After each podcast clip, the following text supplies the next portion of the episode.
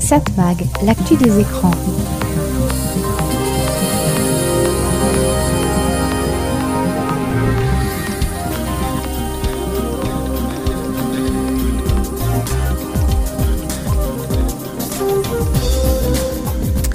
Hello, bonjour, très heureux de vous retrouver sur cette fréquence. C'est Serge Surpin qui vous propose, comme chaque semaine, Satmag. Satmag, c'est l'actu des médias, l'actu de la communication, l'actu des écrans. évidemment, comme chaque semaine, on continuera à parler pas mal de ChatGPT et de tout ce qui concerne l'intelligence artificielle. Parfois, on se demande si l'intelligence touche tout le monde, mais ça, c'est, une question. The Phaser, est-ce que vous avez vu ce très beau film de Fabien Zeller avec Anthony Hopkins qui a été diffusé ce dimanche sur France 2. Très vu ce film, très très vu, beaucoup plus qu'en salle de cinéma. Et oui, c'est, c'est assez intéressant. Souligné les audiences des chaînes privées contre les audiences des chaînes gratuites. Vous savez peut-être que les chaînes privées, le groupement des chaînes privées qui regroupe TF1, qui regroupe M6, qui regroupe euh, Altis par exemple, a écrit une lettre pour protester contre les possibilités qu'aurait le service public que n'auraient pas les chaînes privées. Ils sont assez gonflés. Hein. Voilà, c'est un sujet assez controversé. D'ailleurs, France Télévisions a réagi. Le téléphone à clapet, ça vous rappelle quelque chose? Oui, certains veulent revenir vers le téléphone à clapet et abandonner leur smartphone. Est-ce que c'est smart? Est-ce que c'est intelligent? Est-ce que c'est justifié? That is the question. Voilà, ça fait partie des sujets qu'on va essayer de, qu'on va tenter de traiter cette semaine dans ce Satmag. Il y aura certainement d'autres sujets et puis il y aura aussi de la très bonne musique, évidemment. Satmag, l'actu des écrans. Allez, on commence avec un nouveau titre des Daft Punk, un extrait de Random Access Memories, un titre qui avait été mis de côté il y a 10 ans, et là qu'ils le rendent public. Ça s'appelle Infinity Repeating. C'est avec Julian Casablancas.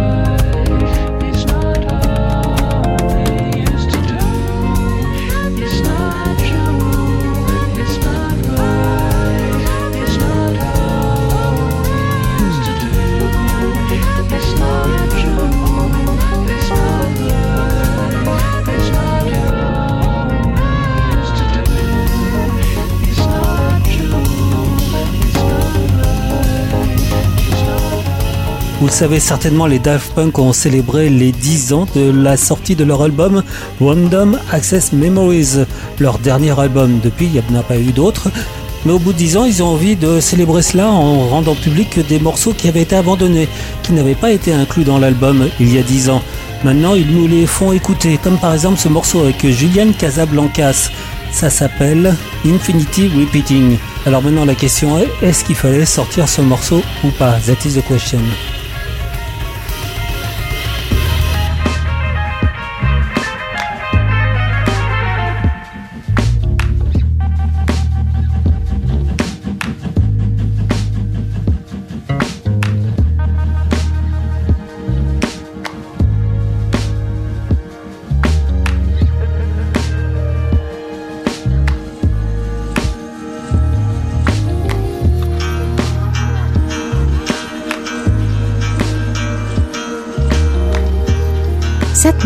L'actu des médias. Allez, il est temps de faire un petit tour du côté de l'histoire de la télévision, raconté par notre ami Christian Dauphin. Nous avons le contrôle total de l'émission. Asseyez-vous tranquillement. Nous contrôlerons tout ce que vous verrez et entendrez. Vous allez participer à une grande aventure et faire l'expérience du mystère avec... La formidable aventure de la télé.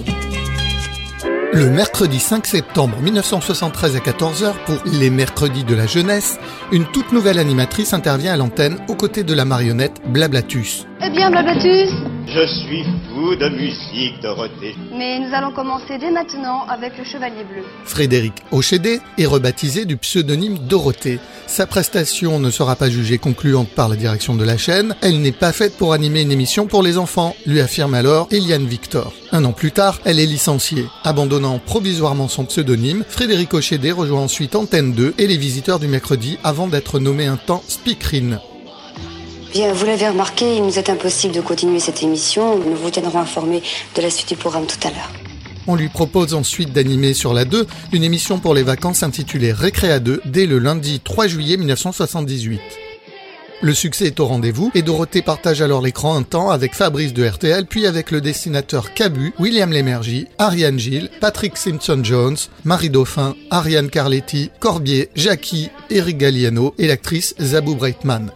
Fâchée avec la direction d'Antenne 2 et la maman d'Antoine Decaune, Jacqueline Joubert, l'animatrice devenue productrice profite de la privatisation de TF1 pour débarquer sur la une et lancer son Club Dorothée. Le mercredi 2 septembre 1987, elle prend l'antenne et ne la quittera plus durant 10 années. Bonjour à tous, ça commence bien, c'est raté. On applaudit Soyez les bienvenus au Club Dorothée. Pour des raisons de concurrence avec le groupe AB qui produit l'émission et qui va lancer son bouquet de chaînes indépendantes, TF1 arrête l'émission le vendredi 29 août 1997. Le samedi 6 mars 1965 marque un tournant dans l'histoire de la télévision française. Alors que le téléviseur est désormais devenu accessible à tous, la première chaîne en noir et blanc diffuse ce soir le premier épisode d'une courte série réalisée par Claude Barma qui va faire trembler tous les téléspectateurs. Belphégor, ou le fantôme du Louvre, déclenche une véritable passion en raison du mystère et d'un terrible suspense. Mais qui se cache derrière le masque noir du fantôme? Cette excellente réalisation met en vedette des comédiens de grand talent. Juliette Gréco, qui interprète trois rôles, René Dary, la très jolie Christine Laroche, et en vedette pour mener l'enquête, le tout jeune Yves Régnier, futur commissaire Moulin. La musique mystérieuse est signée Antoine Duhamel, pour sa diffusion, Belphégor rassemblera 10 millions de téléspectateurs, un véritable record. Merci de votre attention et... Au revoir les amis, nous rentrons au pays, au pays d'Agla et Sidonie. Au pays d'Agla et Sidonie. Satmag, l'actu des médias. No complaints and no regrets. I still believe in chasing dreams and placing bets. But I have learned that all you give is all you get. So give it all you've got.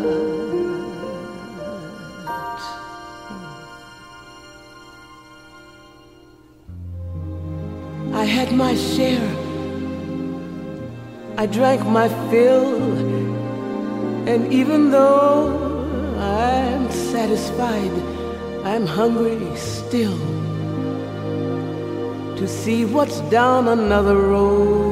beyond the hill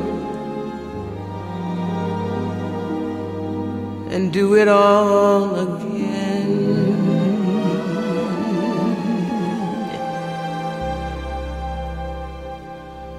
So here's to life.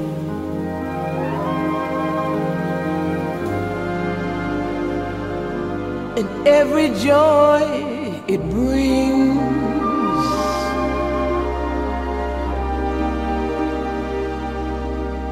So here's to life.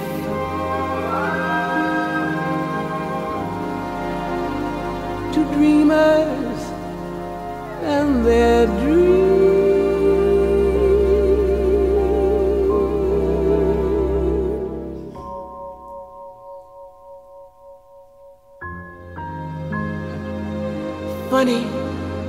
Time just flies. Our love can go from warm hellos to sad goodbyes and leave you with the memories you've memorized to keep your winters warm.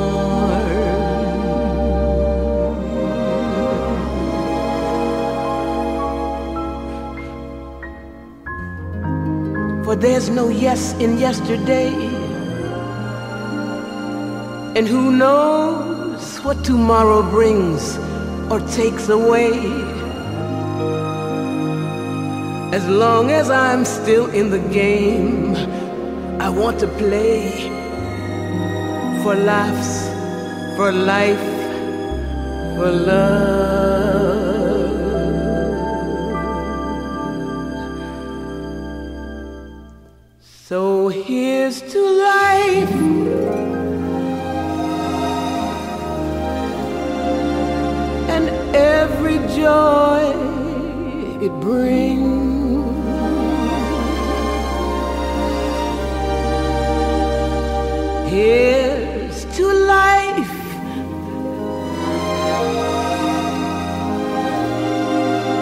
For dreamers and their dreams.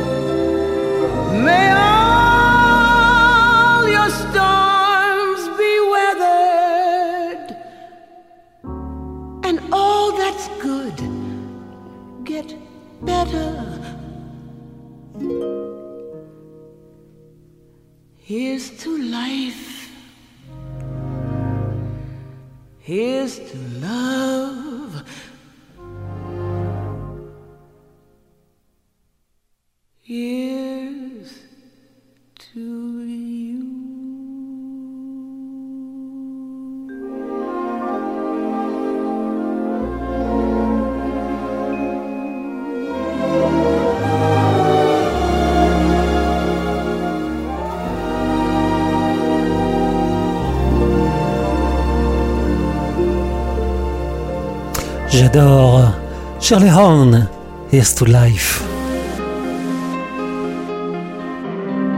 Cette mag, l'actu des médias.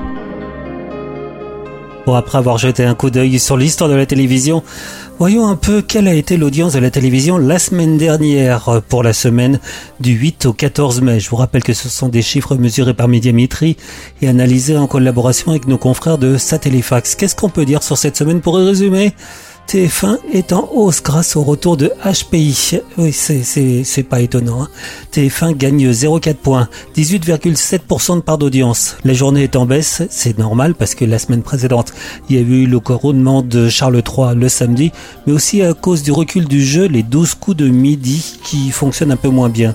Le prime time progresse fortement et la chaîne le doit essentiellement au retour de la saison 3 de la série HPI, dont le premier épisode a culminé à 8 400 000 téléspectateurs pour 39,5% de part d'audience. Score euh, toutefois en retrait par rapport au lancement de la saison 2. À noter qu'HPI va être adapté aux États-Unis sur la chaîne ABC. Et eh oui, il va y avoir une adaptation. C'est malheureusement pas avec euh, les mêmes acteurs, mais bon, voilà, c'est assez intéressant. France de 14,7% de part d'audience, moins 1,1 point, c'est assez fort. Hein. La journée est en net baisse, notamment sur la journée du samedi, là encore à cause euh, bah, du manque de couronnement. Hein. Il n'y a pas des couronnements chaque semaine. L'accès est stable. Le prime time perd 1,5 point, notamment à cause de 5 soirées en baisse. La nouvelle série Bardot, euh, ça a plu moyennement, pourtant c'était pas si mauvais. Samedi, le concours de l'Eurovision de la chanson a fédéré 3 500 000 téléspectateurs avec une part d'audience de 25,6%, gagnant 310 000 téléspectateurs par rapport à l'Eurovision 2022. France 3, 8,4% de part d'audience, une baisse de 0,3 points par rapport à la semaine précédente. La journée est stable, le prime time recule avec 4 soirées en baisse. M6, 8,5% de part d'audience à peu près stable. La chaîne gagne 0,1 point, la journée progresse quand l'Access et le prime time perdent un peu de plume. Les deux franchises culinaires sont en baisse, moins 0,6 points pour Top Chef et moins 4 points pour Cauchemar en cuisine. France 5 euh, signe la plus forte progression de la semaine, 3,5% de part d'audience. Ça fait une progression de 0,5 points. Arte, 2,7% de part d'audience, à peu près stable, moins 0,1 point. Son prime time progresse toutefois de 0,6 points il est à 4,2% de part d'audience, porté notamment par le film Les Deux Alfred qui ont été vus par, qui a été vu le film par 1 400 000 téléspectateurs. Dans ce qu'on appelle l'agrégat TNT, C8 reprend la première place grâce à un gain de 0,3 points. C8 3,3% de part d'audience. TMC 2,9% de part d'audience en baisse de 0,2 points. W9 2,2%, une progression de 0,1 point. Voilà, c'était donc les audiences de la télévision la semaine dernière, des chiffres publiés par Médiamétrie et analysés en collaboration avec nos confrères de Satellifax. Satmag, l'actu des médias. Ceux qui rien à t'apporter sont toujours là à dire qu'il faut qu'on s'entraide. T'es là dans les victoires, je te vois jamais quand on s'entraîne. T'es monté comme The Rock, mais tu tombes à la première balle qui traîne. À la base, je sur les bobos qui mangent pas de gluten. Je monte à la place du mal, poteau conduit comme Raikkonen. Je suis complètement rallye, je dis même merci à Siri. Je mange un âne, saveur vache qui rit. On met des bâtons dans les roues depuis l'époque des oui. Dix ans dans l'anonymat, fait le bruit d'une Lamborghini. Ça m'intéresse pas d'avoir que de la sable. Faut que ma banquière m'appelle pour savoir comment ça va. J'ai que des comestibles, mais j'ai pas la dalle. T'as mal choisi ta bleu, ta bébé. J'ai pas comment pour toi, mais moi ça va, moi ça va. Moi ça va, quand t'es rempli de conseils que t'appliques jamais à toi-même. Mauvais bail, c'est mauvais ça. Mauvais ça. Elle sait que j'ai l'argent qui peut la rendre physiquement immortelle. Je suis là sans être, là je toujours sur mon tel. J'ai pas comment pour toi, mais moi ça va, moi ça va gros. Le doigt que je à son ex, lui il fait déguiler. Chante moi la première lettre de l'alphabet à l'infini. La vie d'avant, faut que je la modifie. Même si c'est long, comme un code wifi. Mmh, ouais, c'est bon quand je fais les comptes. Je manque de rien sauf d'anonymat. Avec ça bon, allez monte.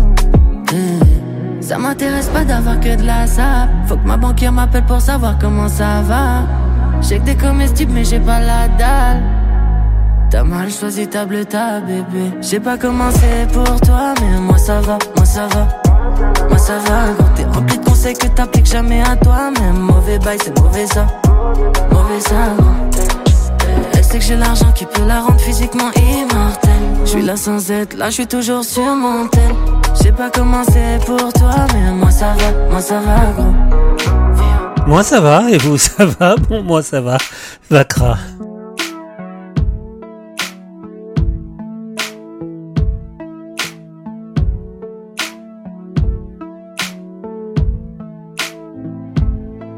Mag, l'actu des médias. 3 200 000 personnes ont regardé sur France 2 le dimanche 14 mai le très très bon film de Florian Zeller, The Father. Impossible oui d'oublier l'extraordinaire performance d'Anthony Hopkins dans ce rôle de vieil homme dont la réalité se brise sous nos yeux. Ça c'est le résumé officiel du film. Car si vous êtes comme moi, si vous avez vu le film sans en connaître le thème, vous avez dû vous poser pas mal de questions au fur et à mesure que se déroulent les scènes. Si le personnage central interprété par Anthony Hopkins est toujours présent, les autres personnages évoluent, avec parfois deux acteurs dans le même rôle. Euh, en tout cas apparemment.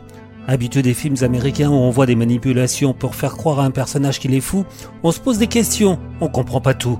Puis au fur et à mesure, l'évidence apparaît.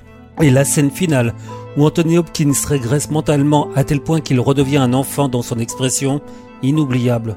Pourquoi je vous dis cela dans cette chronique média? C'est que je ne suis pas prêt d'oublier ce film alors que je l'ai découvert donc à la télévision. Mieux, en fait, la première fois que je l'ai vu, c'est il y a quelques semaines dans un avion. Là encore par hasard, pas les conditions idéales pour découvrir un film. Donc sur un écran format tablette, un son médiocre et je crois même avec un sous-titre en anglais obligatoire. Pourtant, j'avais été ému en le regardant, très ému et j'ai eu autant de plaisir à le revoir sur France 2. Mieux, je l'ai regardé différemment et j'ai plus compris certaines scènes. Et donc, avec un film que je n'ai pas vu sur grand écran. Si je dis cela, c'est que nombreux sont les professionnels du cinéma qui affirment qu'un film doit se voir sur un grand écran pour être apprécié. Sinon, on l'oublie. Là, c'est raté, si je puis dire. Enfin, bien au contraire, je suis pas prêt d'oublier ce film. Combien de films n'avons-nous vu que sur ce que l'on appelle un petit écran? Des films que l'on n'a jamais oubliés. Les mêmes professionnels d'ailleurs affirment que réaliser un film qui ne sera diffusé que sur les plateformes, c'est du gâchis, sitôt vu, sitôt oublié, comme si cela nous était jamais arrivé avec un film vu en salle. Il se trouve qu'au contraire, les films produits par les plateformes sont généralement très ambitieux, si ambitieux que les grands studios ont peur d'investir dans de tels projets. Alors oui, il est vrai que l'on dit que Netflix et autres Amazon deviennent plus exigeants ces derniers temps, qu'ils font attention. Oui, il est tout aussi vrai que l'on ne connaît pas exactement l'audience réelle de ces œuvres sur les plateformes. Cela dit, c'est la manière américaine. Si je reprends l'exemple du film The Father, on sait qu'il y a eu 600 000 entrées environ en France, mais impossible de connaître ces mêmes chiffres aux États-Unis, où ne sont communiquées que les recettes au box-office. Il n'y a que l'argent qui compte. Au fait, 600 000 entrées en France donc pour The Father, plus de 3 millions de téléspectateurs sur France 2 pour sa première diffusion. Il n'y a pas photo. Les professionnels pour qui la salle est l'alpha et l'oméga du cinéma oublient que souvent un film est un échec en salle et il sera par contre très vu à la télévision. Et si on devait généraliser, plus de 80% de l'audience d'un film se fera à la télévision. J'entends télévision, petit écran, plateforme comprise. Et à noter aussi que la plupart des films ne se feraient pas sans le financement des chaînes de télévision ou des plateformes alors tirez à vue sur ces plateformes, refusez que leurs œuvres participent au Festival de Cannes, festival qui par ailleurs a comme principal sponsor TikTok. Logique? Oui, bon, TikTok est le partenaire du cinéma pour en faire la promotion, quand on sait que TikTok est généralement vu par les jeunes, jeunes qui vont surtout voir au cinéma des blockbusters, des blockbusters américains, pas vraiment des films montrés à Cannes. Ce partenariat avec une plateforme controversée semble être vendre son âme au diable. D'autant plus que ce qui est primordial, c'est que les réalisateurs puissent continuer à faire des films originaux. Qu'ils soient vus en salle ou sur petit écran, peu importe. L'exemple de The Father prouve que l'impact est toujours aussi fort. Alors privilégier la projection en salle de cinéma, n'est-ce pas être décalé, contre-productif? Même s'il est vrai que voir un film dans une grande salle reste agréable. Mais pourquoi ne pas y voir aussi des films produits par Netflix? Et pourquoi ne pas voir en salle des séries produites par Netflix, comme Game of Thrones, sur grand écran Ça aurait aussi de l'intérêt. Pour terminer, rappelons-nous que The Father était au départ une pièce de théâtre, adaptée en film, vue en salle et sur petit écran, et il est inoubliable. Oui, je sais, je vais pas me faire des amis du côté du monde du cinéma en disant cela, mais parfois, il faut savoir être réaliste. Enfin, j'essaye. 7 Mag, l'actu des médias. Tiens, au fait, je vous conseille d'aller sur Arte et de regarder en replay le documentaire sur un très très grand compositeur de films, un des plus grands aujourd'hui. Il s'appelle Hans Zimmer. Justement, voici Interstellar. Qu'est-ce que c'est beau.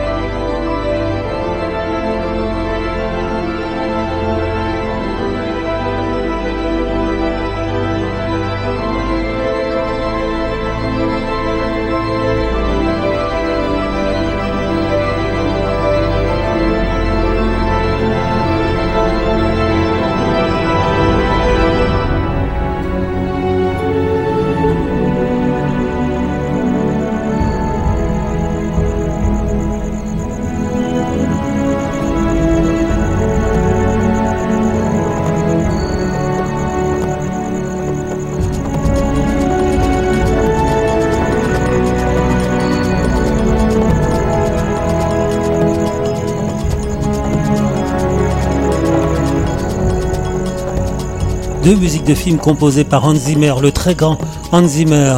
D'abord, il a eu Interstellar, inoubliable, et le tout aussi inoubliable Gladiator. Now we are free. 7 Mag, l'actu des médias. À l'heure où ChatGPT, oui je sais difficile de pas parler de ChatGPT en somme, on va dire qu'une bonne partie de mes chroniques parlent de ChatGPT. Oui, il faut quand même rappeler que pas un jour n'apporte une nouvelle information sur ChatGPT, sur ce qu'il peut faire ou ne pas faire, ses défauts et qualités, sur ses répercussions sur la société. Sans compter que pour beaucoup de journalistes, j'en fais partie, quand on est en panne d'inspiration pour trouver un sujet intéressant à traiter, hop, on pense à ChatGPT et c'est reparti. Tiens au fait, même les auteurs et philosophes dissertent sur le sujet. J'entendais récemment Jacques Attali dire sur une antenne que ChatGPT oblige le journaliste à travailler mieux, faire un travail d'analyse, ce que l'intelligence artificielle ne saura pas faire avant longtemps. Je suis totalement d'accord avec lui. ChatGPT permet de faciliter le travail, de poser des questions complexes. Mais à la finale, il faut quelqu'un qui puisse interpréter tout cela, déceler les qualités et défauts des réponses. Et si on n'y prend pas garde, ChatGPT, c'est la pensée unique, la solution qui sort toute faite. Ce n'est pas le but que l'on recherche, quoique, quoique on se demande si certains ne recherchent justement pas cette pensée unique, que je déteste cette expression, mais que j'utilise quand même aujourd'hui. Quoique je dirais plutôt, il préfère des réponses simples, alors qu'à toute question, il y a souvent besoin de pouvoir mesurer la complexité des réponses possibles. On ne doit pas se contenter des réponses uniques de ChatGPT, qui ne mentionne pas ses sources. ChatGPT ne doit pas devenir comme la caricature d'une certaine conception de la politique, apporter des réponses simples à des questions complexes. Entre parenthèses, on dit que parfois certains partis politiques apportent des réponses fausses à de bonnes questions. Moi j'aurais tendance à dire que pour certains, ils apportent de mauvaises réponses à de mauvaises questions. La question n'étant pas forcément bonne. Le questionnement devrait se faire sur d'autres sujets, des sujets bien plus complexes. Et la complexité, bah c'est complexe, comme aurait dit la palisse. Il faut réfléchir, et beaucoup n'en ont pas envie. Pourquoi je suis parti sur ce sujet? Ah oui, je voulais évoquer dans une chronique que j'ai entendue sur une radio qui évoquait l'envie de certains de laisser tomber leur smartphone, qui, je vous le rappelle, veut dire téléphone intelligent. Donc de laisser tomber et revenir sur un téléphone à clapet, qui ne fait rien d'autre que donner la possibilité de téléphoner et envoyer des messages simples. Et la journaliste semblait donner raison à ceux qui promeuvent ce retour à non pas la nature, mais à la simplicité et à la non prise de tête. Pas d'internet portable, pas de réseaux sociaux, pas d'appareils compliqués. Oui, vraiment du simple. Oui, mais non, justement. Et c'est là où j'en reviens au début de ma chronique. À l'heure où on voit se développer ChatGPT, qui donne un accès plus ou moins facilité à l'information et au contact, faut-il revenir à un monde fermé? Faut-il revenir à un monde sans Internet? Faut-il renoncer à des photos à partager? Ce qui permet, entre parenthèses par exemple, à des grands-parents de vivre en temps réel avec toute la famille, où qu'elle soit. Faut-il renoncer à une réponse rapide quand on se pose une question et rester dans l'ignorance? Faut-il renoncer à avoir toute la musique du monde dans sa poche? Faut-il aussi renoncer à l'ouverture sur le monde? Car le smartphone, c'est cela, l'ouverture. Là encore, avec les qualités et défauts des sujets complexes. Comme le disait l'autre, il faut pas jeter le bébé avec l'eau du bain. C'est pas parce qu'Internet et son corollaire, le smartphone, n'est pas parfait qu'il faut y renoncer. Il faut l'améliorer. J'ai comme l'impression de parler aussi comme ça de la démocratie. Elle n'est pas parfaite, mais le reste c'est pire, comme le disait un grand homme. La démocratie, c'est comme un téléphone à clapet. Il faut savoir l'ouvrir. 7 Mag, l'actu des médias.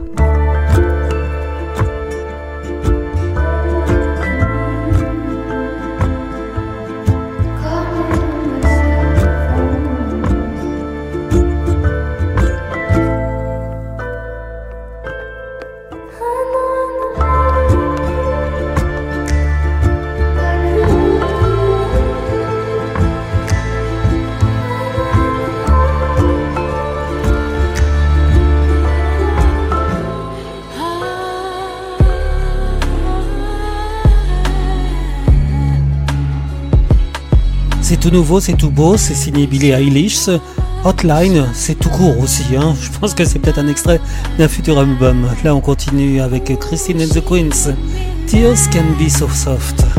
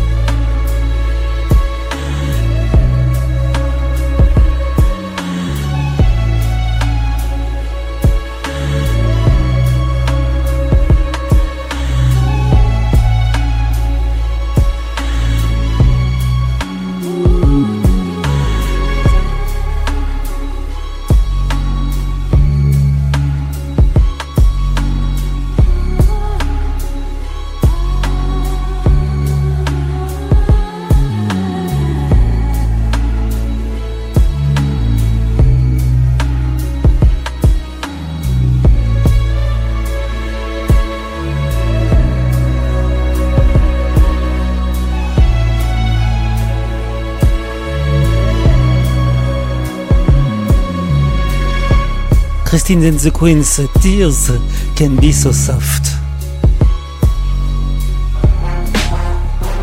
Satmag, l'actu des écrans. Quand on observe les audiences de la télévision, la télévision nationale, autrement dit les chaînes diffusées sur la TNT, mais aussi les chaînes diffusées en clair sur les box, on remarque qu'elles représentent plus de 90% de l'audience globale de la télévision. Les autres chaînes, celles qui sont diffusées uniquement sur les réseaux, les box, le satellite, sont logiquement sous la barre des 10%, un chiffre assez stable. Alors oui, je sais, certains vont me dire, qu'est-ce que la télévision? Et pourquoi il n'y a pas dans ces autres chaînes euh, les plateformes par exemple? À cela, on peut répondre, d'une part, les programmes sur les plateformes ne sont généralement pas gratuits. Il faut payer pour les voir. Par contre, le replay des grandes chaînes est inclus dans les sondages d'audience de la télévision. Autre réponse, ça va venir. L'audience des plateformes, qui pour l'instant n'est qu'estimée et n'est fournie que par les plateformes elles-mêmes et dont on ne connaît pas exactement les critères de mesure, donc l'audience de ces plateformes va prochainement être officiellement mesurée pour la simple raison qu'elles ont des formules avec publicité et qui dit publicité dit mesure d'audience pour que les annonceurs puissent connaître l'efficacité des campagnes de publicité. On peut me répondre aussi que l'audience des chaînes de télévision que l'on appelle fast, autrement dit celles qui passent par des applications disponibles sur les box ou sur les téléviseurs et qui sont financées uniquement par la publicité, ne sont pas aussi mesurées officiellement par médiamétrie. Oui, mais on sait que ces chaînes fast ont une audience confidentielle. Vu la qualité de leur programme, ça pourrait changer dans le futur. En ces temps où l'inflation est forte, certains ne voudront plus payer pour regarder des plateformes payantes et seront heureux d'avoir le choix de regarder aussi des chaînes de télévision gratuites différentes, même si leurs programmes sont pour l'instant assez faibles. Quoique certains bouquets de chaînes fast pourraient disposer de programmes plus forts, ça devrait venir. D'ailleurs, c'est toute la question sur l'avenir de la télévision que j'aborde ici. Autrement dit, quel avenir pour les grandes chaînes présentes sur la TNT et qui pourtant sont regardées désormais à plus de 80% par des téléspectateurs autrement que sur la TNT, autrement dit sur les box.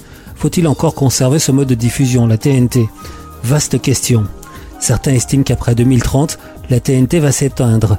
Oui, mais il faut rappeler qu'être présent sur la TNT, ça coûte cher, et seules de grandes chaînes peuvent en bénéficier.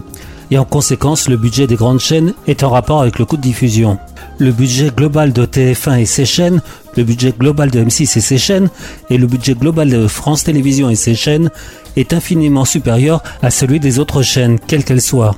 Quoique, je vous dis ça, mais en fait il y a TNT et TNT, et même encore TNT. Bon, je m'explique. TF1, M6 et France 2, France 3 et France 5 ou Arte ont un budget largement supérieur à celui de TMC, W9, C8.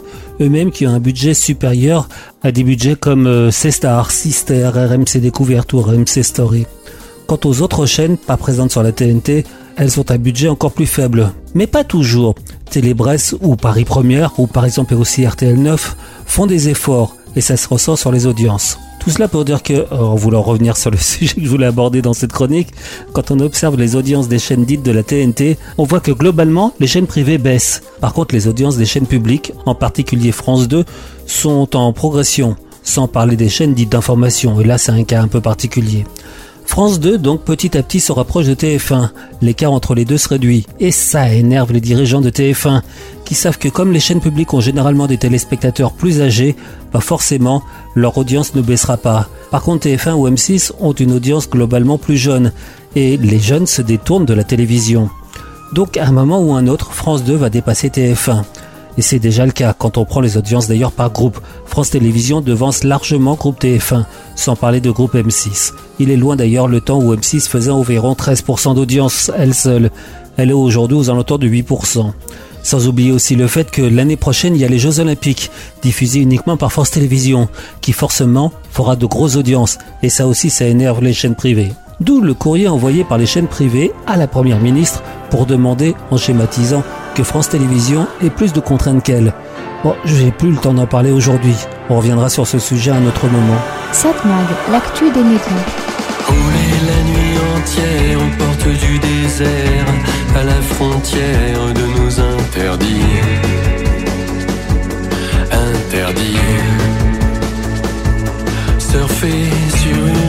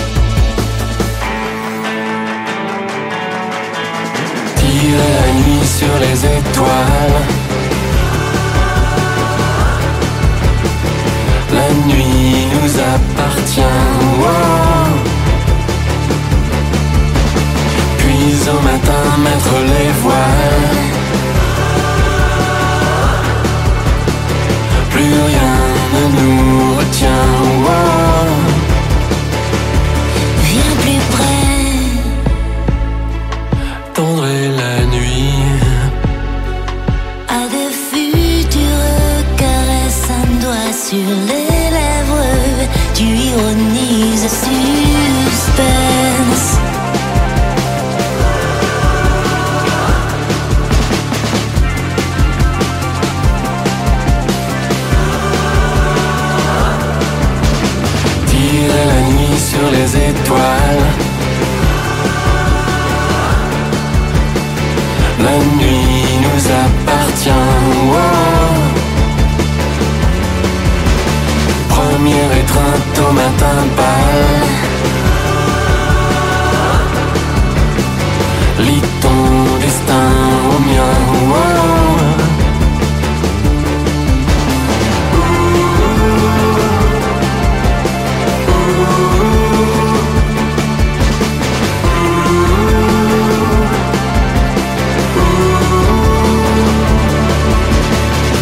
Extrait du dernier du très bel album d'Étienne Dao, tiré La nuit sur les étoiles, en duo avec Vanessa Paradis.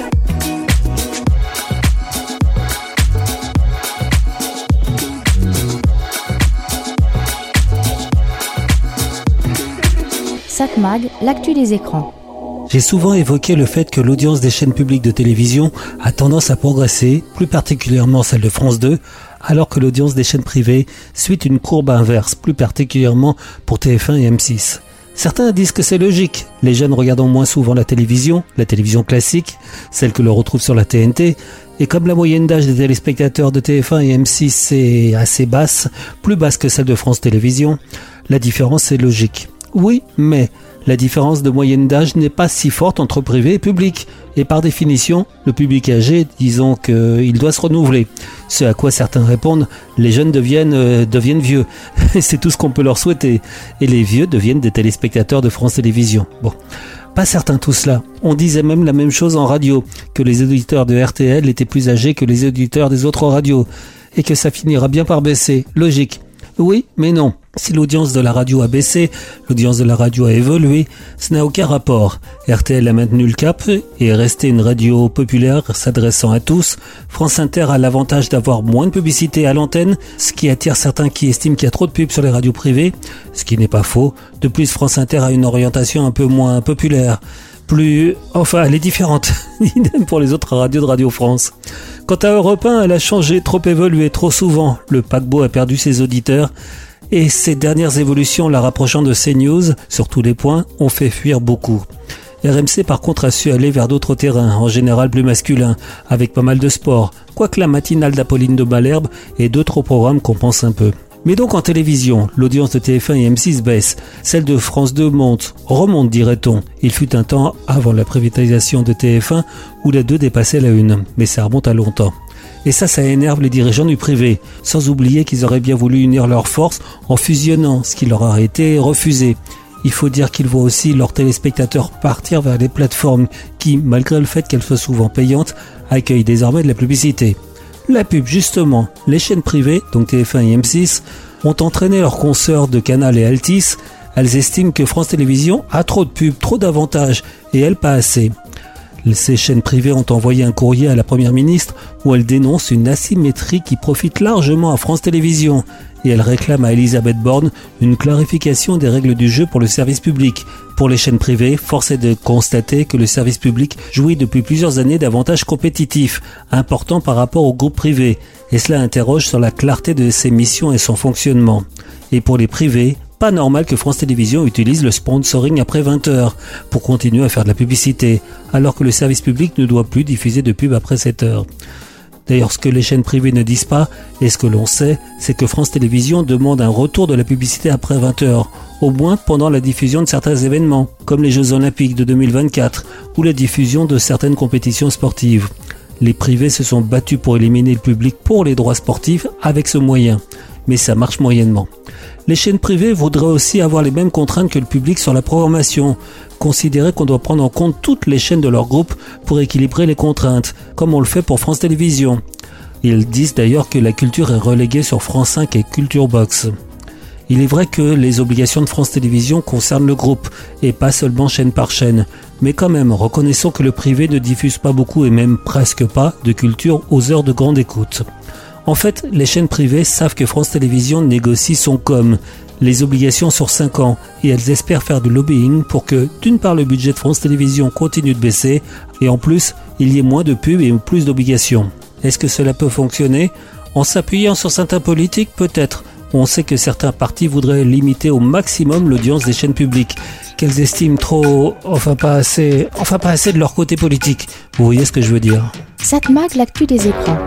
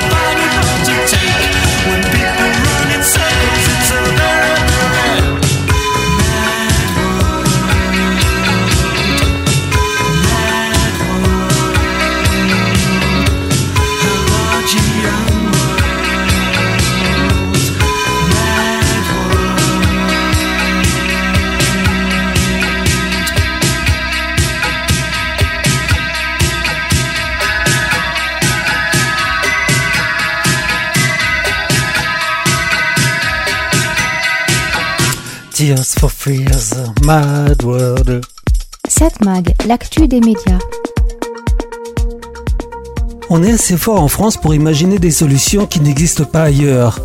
Dès qu'une nouvelle technologie arrive, il faut qu'on la teste, qu'on réfléchisse, qu'on fasse des brainstorming qui souvent ne mènent pas à grand chose ou ne font que retarder les évolutions. On veut faire à notre manière et surtout ne pas examiner ce qui ne marche et ce qui ne marche pas ailleurs. Ou alors penser qu'à notre seul niveau, en France, on puisse réguler quelque chose de mondial. Je pense évidemment à Internet. Les yaka faucons, euh, on est des spécialistes pour en avoir. Hein. On constate des défauts, défauts qui très souvent viennent d'un refus de pousser à une régulation européenne, et donc on imagine des solutions bien franco-françaises qui n'ont aucune chance de fonctionner. Une nouvelle fois, le gouvernement veut tenter de réguler Internet. Avec une nouvelle loi, il veut sécuriser l'espace numérique. Il est envisagé de mettre en place des filtres anti-arnaque, pourquoi pas. Bannir les cyberharceleurs, c'est bien. Bloquer les sites de propagande, pourquoi pas non plus.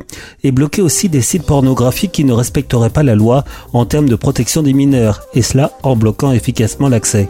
Sur le papier donc, pourquoi pas. Mais dans les faits, est-ce qu'on a une chance que ça marche en agissant qu'au niveau français? On a vu que les grandes évolutions pour protéger les internautes sont venues de la Commission ou du Parlement européen, comme la loi RGPD qui protège les données des internautes. Enfin, une loi que beaucoup de pays non européens nous envient. Revenons sur la protection des mineurs et la volonté de leur interdire effectivement l'accès aux sites pornographiques. Oui, on sait qu'aujourd'hui les sites pornographiques ne sont pas bien protégés. Il y a un blocage, si on peut appeler ça blocage. Dès qu'on entre sur le site, il faut certifier qu'on est majeur. Un clic ou deux, et hop, on y accède. Pas normal, affirme-t-on un peu partout. Il faut bloquer les sites qui ne vérifient pas efficacement l'âge des internautes. Et comment? Eh ben là c'est le problème. On n'a rien trouvé qui soit efficace sans risque, ou on n'est pas à donner des données sensibles à n'importe qui, et qui ne soient pas contournables par un simple VPN. À ne tienne, on va trouver rapidement une solution, affirme le gouvernement, qui veut donc, par la loi, que l'ARCOM ex-CSA puisse interdire purement et simplement des sites qui ne respecteraient pas la loi. Et là, on se dit que ça va loin, trop loin. Il y a un projet de loi qui prévoit que l'ARCOM puisse décider des blocages qui sera alors effectif sans avoir besoin de passer par un juge. Une décision de blocage sans passer par un juge Ça semble irréel. Comme dirait l'autre, c'est la porte ouverte à toutes les fenêtres, la porte ouverte à tous les abus. Déjà la question, qu'est-ce qu'un site pornographique? On a vu récemment des associations et même des partis politiques demander l'interdiction d'exposition d'œuvres qu'ils considèrent comme pornographiques. Certains tentent même de détruire des œuvres qui leur déplaisent. Alors est-ce à l'ARCOM de décider ce qui est pornographique ou pas? Sur quels critères? Vous allez me dire qu'ils sont évidents? Bah non, c'est pas si évident. En plus, le curseur qui fait que quelque chose est pornographique ou pas change selon les époques. Qu'une autorité puisse décider de ce qui est pornographique ou pas et ensuite puisse bloquer sans passer par un juge semble très dangereux pour la démocratie. Il faut d'abord que la loi décide ce qui est pornographique ou pas et ensuite que la justice fasse son travail. Mais il ne faut pas que l'ARCOM décide sans justice. On a vu d'ailleurs des présidents de l'ARCOM qui avaient une conception plutôt conservatrice de la moralité. Ils auraient pu ainsi bloquer des sites que d'autres considéreraient comme pas vraiment pornographiques.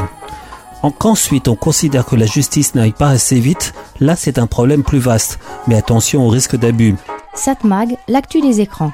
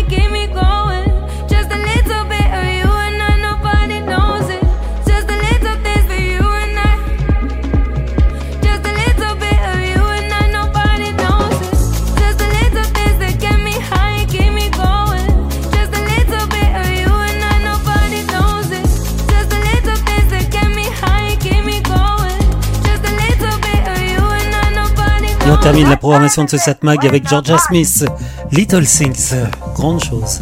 Satmag, l'actu des écrans.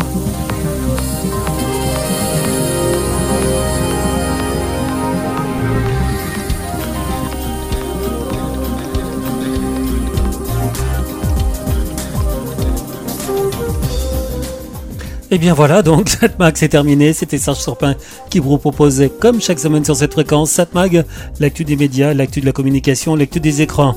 Oui, je sais, il y a certains sujets qui reviennent chaque semaine, comme euh, l'intelligence artificielle, ou le manque d'intelligence qui est parfois pas du tout artificielle, euh, ChatGPT, et il y a aussi la radio, la télévision, plein de sujets. Je crois qu'on aura encore l'occasion d'y revenir la semaine prochaine. On se retrouve très bientôt, toujours ici, la même fréquence. À très bientôt, bye bye.